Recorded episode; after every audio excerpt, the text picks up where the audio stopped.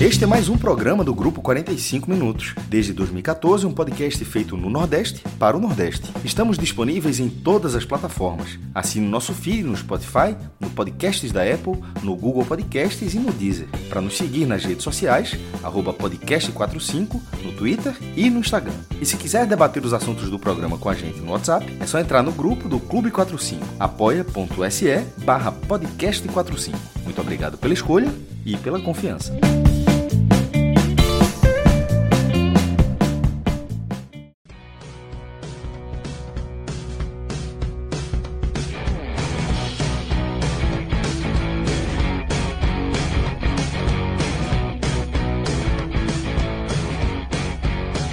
Olá, galera! Estamos ao vivo nos canais do Grupo 45 Minutos. Eu sou Celso Ishigami e tô aqui com meu querido Léo Fontinelli para continuidade aqui da nossa cobertura, porque aqui tá grade de programação, velho. A gente começou transmitindo as emoções de Ponte Preta e Ceará, o 0 a 0 em Sosso, lá no Moisés Lucarelli.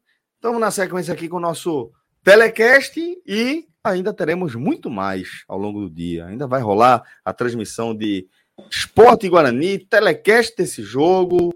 É, amigo, tem coisa, viu, pra gente analisar. Tem coisa pra gente analisar. Tudo bom, Léo? Como é que você tá, meu irmão?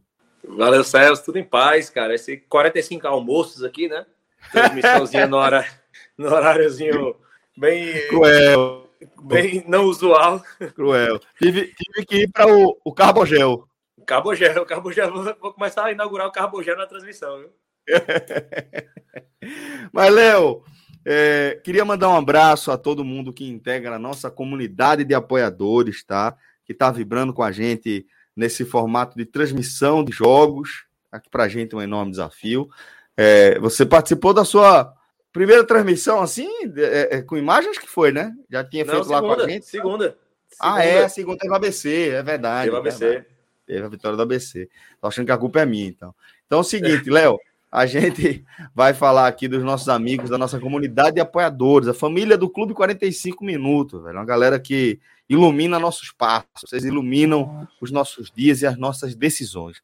Então, muito obrigado, tá? Pelo apoio de vocês. Obrigado pela contribuição sempre, sempre, sempre inestimável. Se você quiser fazer parte também desse grupo, basta entrar no apoia.se barra podcast 45, barra Ené 45, barra Gamenon, blog de Cássio Zirpoli. Temos algumas campanhas ativas lá, e é só você escolher uma e começar a contribuir com a nossa produção de conteúdo, tá? Mas, Léo, vamos começar a falar aqui do que aconteceu no Majestoso, no Moisés Lucarelli, onde a gente acompanhou um jogo insosso, né? Um 0 a 0 é, com poucas chances de qualidade técnica baixa, né, apresentada. Não que os times, os times tenham um teto de qualidade técnica muito baixo. Né? Nem o caso de, desse que a gente está analisando. Nem estou dizendo também que não é.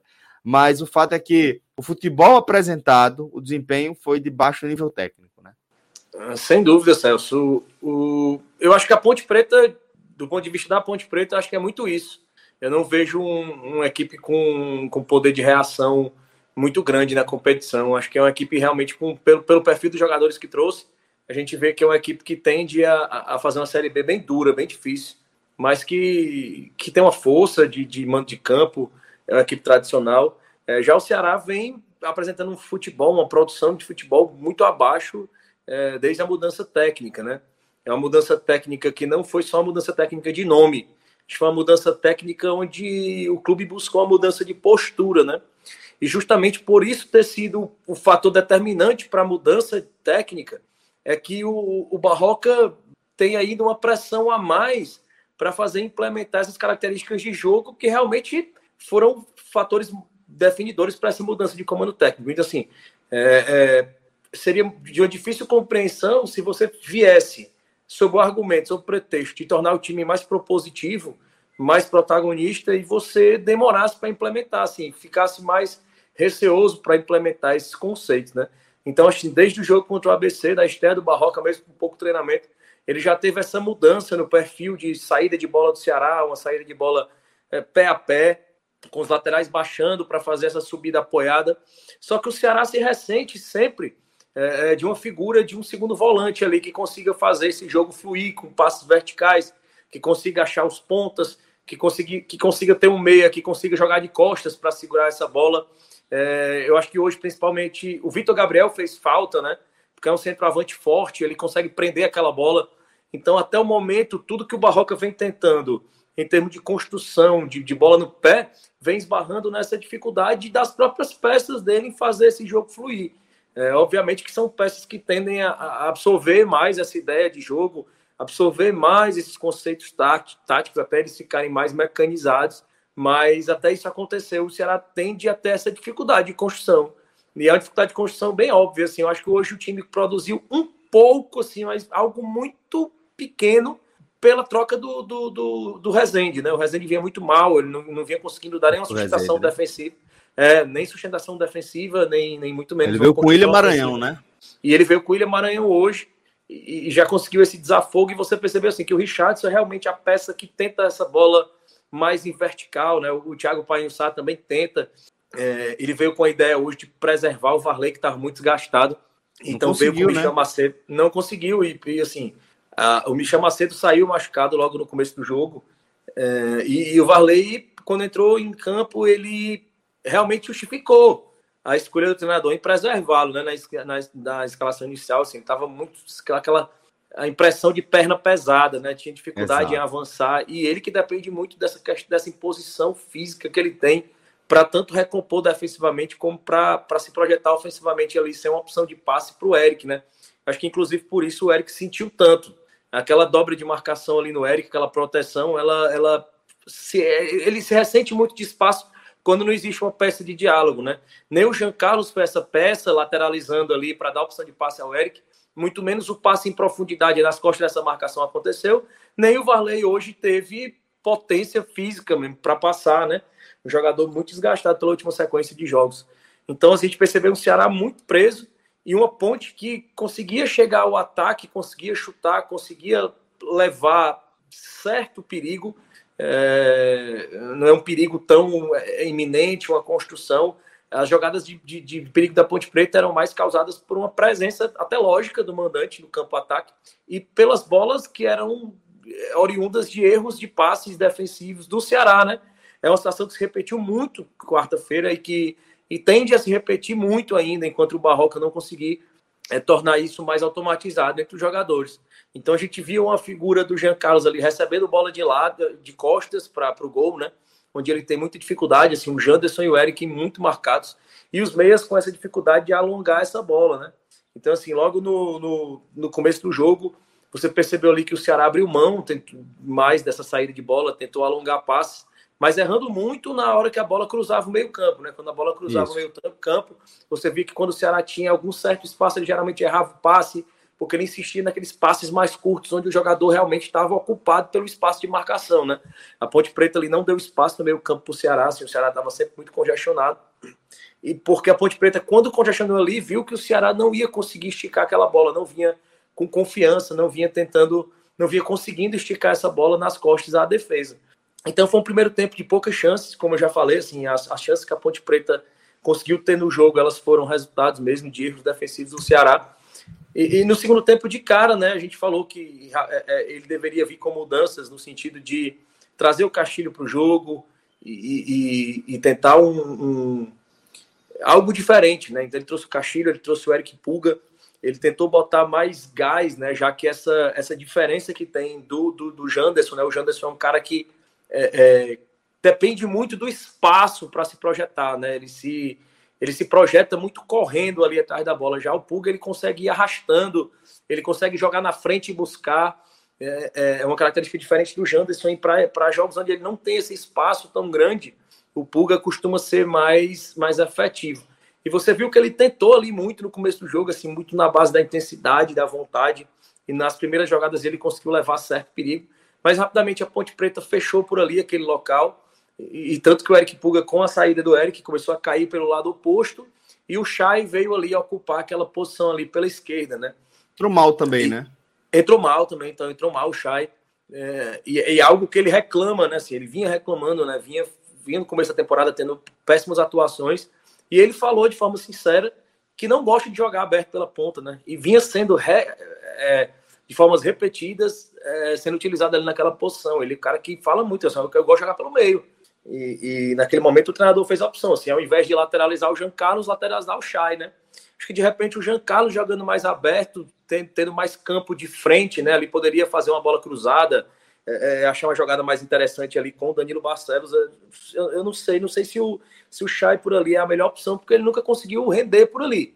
Era uma certeza, né? É, em relação à tentativa com o Jean Carlos.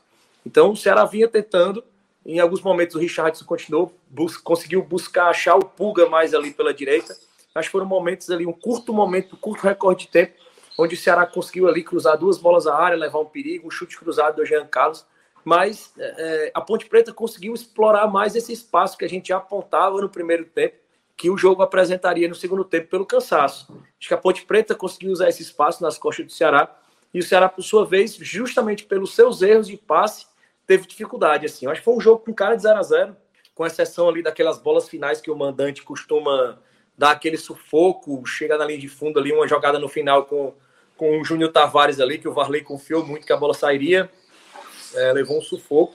Mas eu acho que foi um jogo pobre de momentos, um jogo pobre de, de criação, foi, foi. foi um jogo pobre de, de emoção.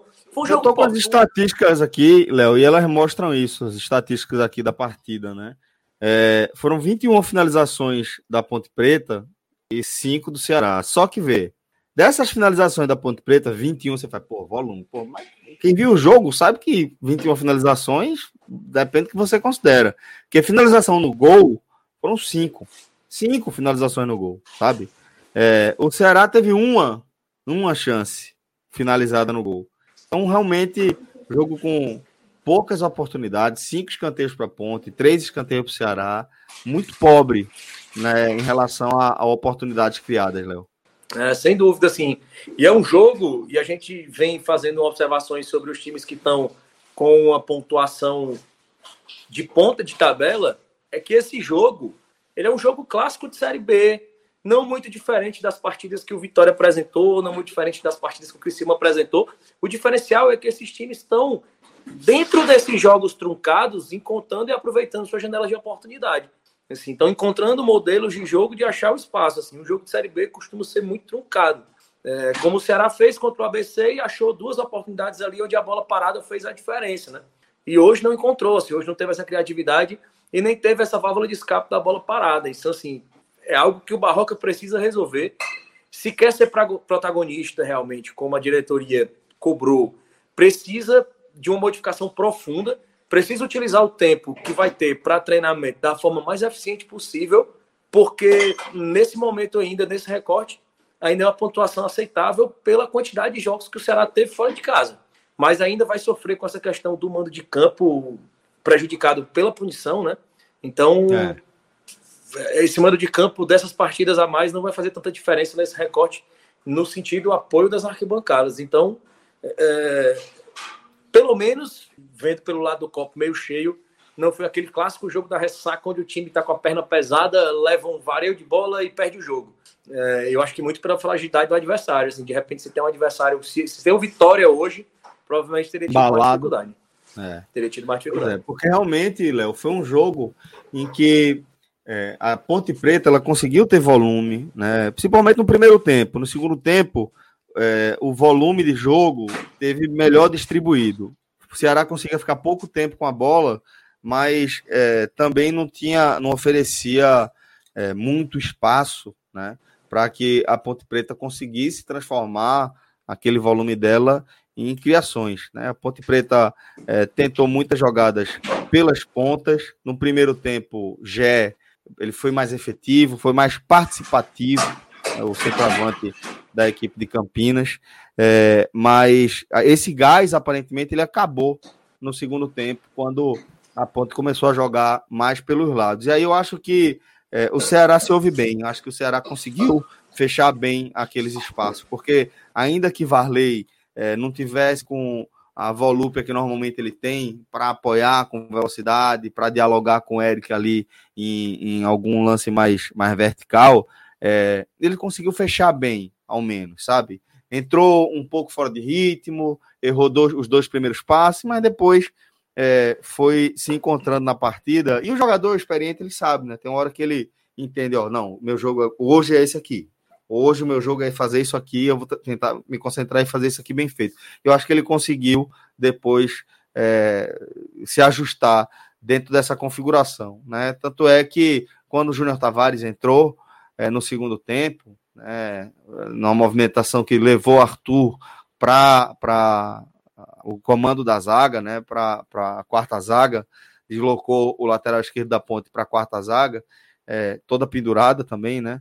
Júnior Tavares também não teve é, tanto espaço assim para trabalhar. Isso melhorou quando o Dudu começou a cair pelas costas de Varley. Aí eu acho que foi onde a Ponte é, conseguiu encontrar o melhor volume ali, já com o Varley mais desgastado e com dois jogadores com fôlego, né, entrando pelo time da Ponte Preta, né? Ali onde foi onde eu vi o maior perigo. Mas é, naquele momento também o Ceará ao menos não mostrou é, outras outras outras falhas vinculadas, né? E aí acaba minimizando esses erros pontuais. É, e fora isso, né, destacar que é, enxergo também dessa forma, sabe, Léo? Não consigo tirar de contexto, né? Que o Ceará vem de. Não é só a ressaca do título. A ressaca do título, eu até acho que ela faz parte, mas é o que vem antes da ressaca do título, é o que provoca a ressaca do título, que não é alegria, não é a churrascaria que a galera pega, não é, é a cerveja de comemorar, não é isso, não é isso. A ressaca do título, para mim, ela vem de algo que, que é, os jogadores precisaram deixar dentro de campo por muito tempo para chegar até ali. Jogo decisivo, jogo de mata-mata é cacete, pô. Sabe? A intensidade que o Ceará apresentou no jogo com o Castelão, obviamente cobra um preço, né? Talvez tenha cobrado um preço de forma muito direta, já no jogo da volta, onde o time é, foi cobrado de uma forma diferente, porque o esporte envolveu muito o Ceará e você correr atrás o tempo inteiro também provoca um desgaste. Além disso, tem antes é, Copa do Brasil. E, é... as duas, e, as duas derrotas na, série, na, na, na, largada da Série B tornaram um jogo contra o ABC um jogo decisivo. Também, é que, que, demandou muita pressão, demandou é, força, força máxima, é, demandou é, um esforço máximo ali, que foi recompensado, afinal de contas, com a única vitória do, do Ceará até aqui. Né? Mas eu acho que quando, fala, quando se fala em, em ressaca do título, é isso. É de todo esse desgaste físico e emocional que é, os jogos que antecipam a ressaca e o título é, provocam. Né? E eu acho que a gente viu isso dentro de campo pelo Ceará. Né? A gente viu o Eric é, não conseguindo complementar jogadas, a gente viu é, Richardson com, com um, uma efetividade de passe abaixo do, da média, a gente viu é, um, um é, um Janderson também desgastado, sobretudo acho que Varley. Varley é um jogador que é, mostrou esse desgaste de forma muito clara quando precisou ser acionado. Mas, Léo, é, dito isso, vamos, vamos seguir com nossa análise, tá?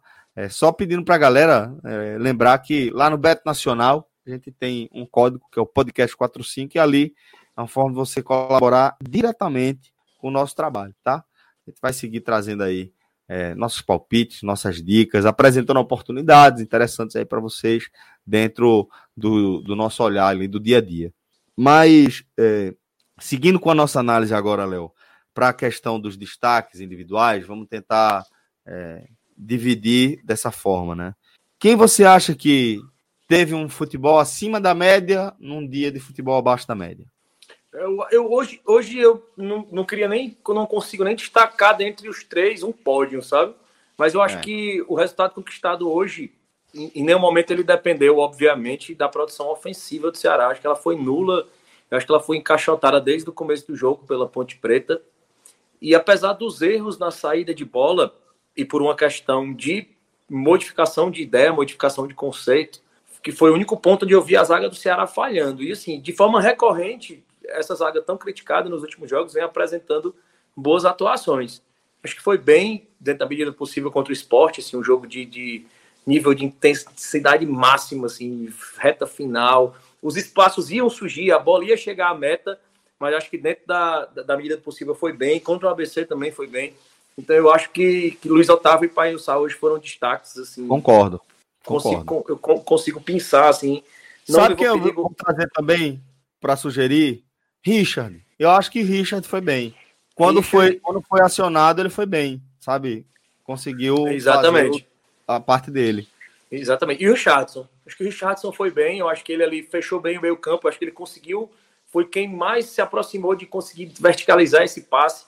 Eu acho que Verdade. quando estava todo mundo insistindo pelo lado esquerdo, ele foi a, a, a ideia, a, a, o pensamento mais claro, que percebeu o jogo pela direita e foi por ali que, num recorte de cinco minutos, ele conseguiu achar o Eric Pulga duas vezes e levar algum perigo à Ponte Preta no segundo tempo.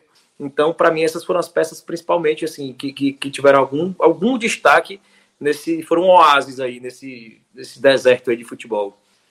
É, eu concordo. Acho que Danilo Barcelos também foi bem, mas ele tem, tem aquela falha dele ali é, que Dudu não conseguiu aproveitar foi. Não, é o primeiro lance. Dudu tinha acabado de entrar, saiu do meio de campo para ponta direita ali, teve um lançamento.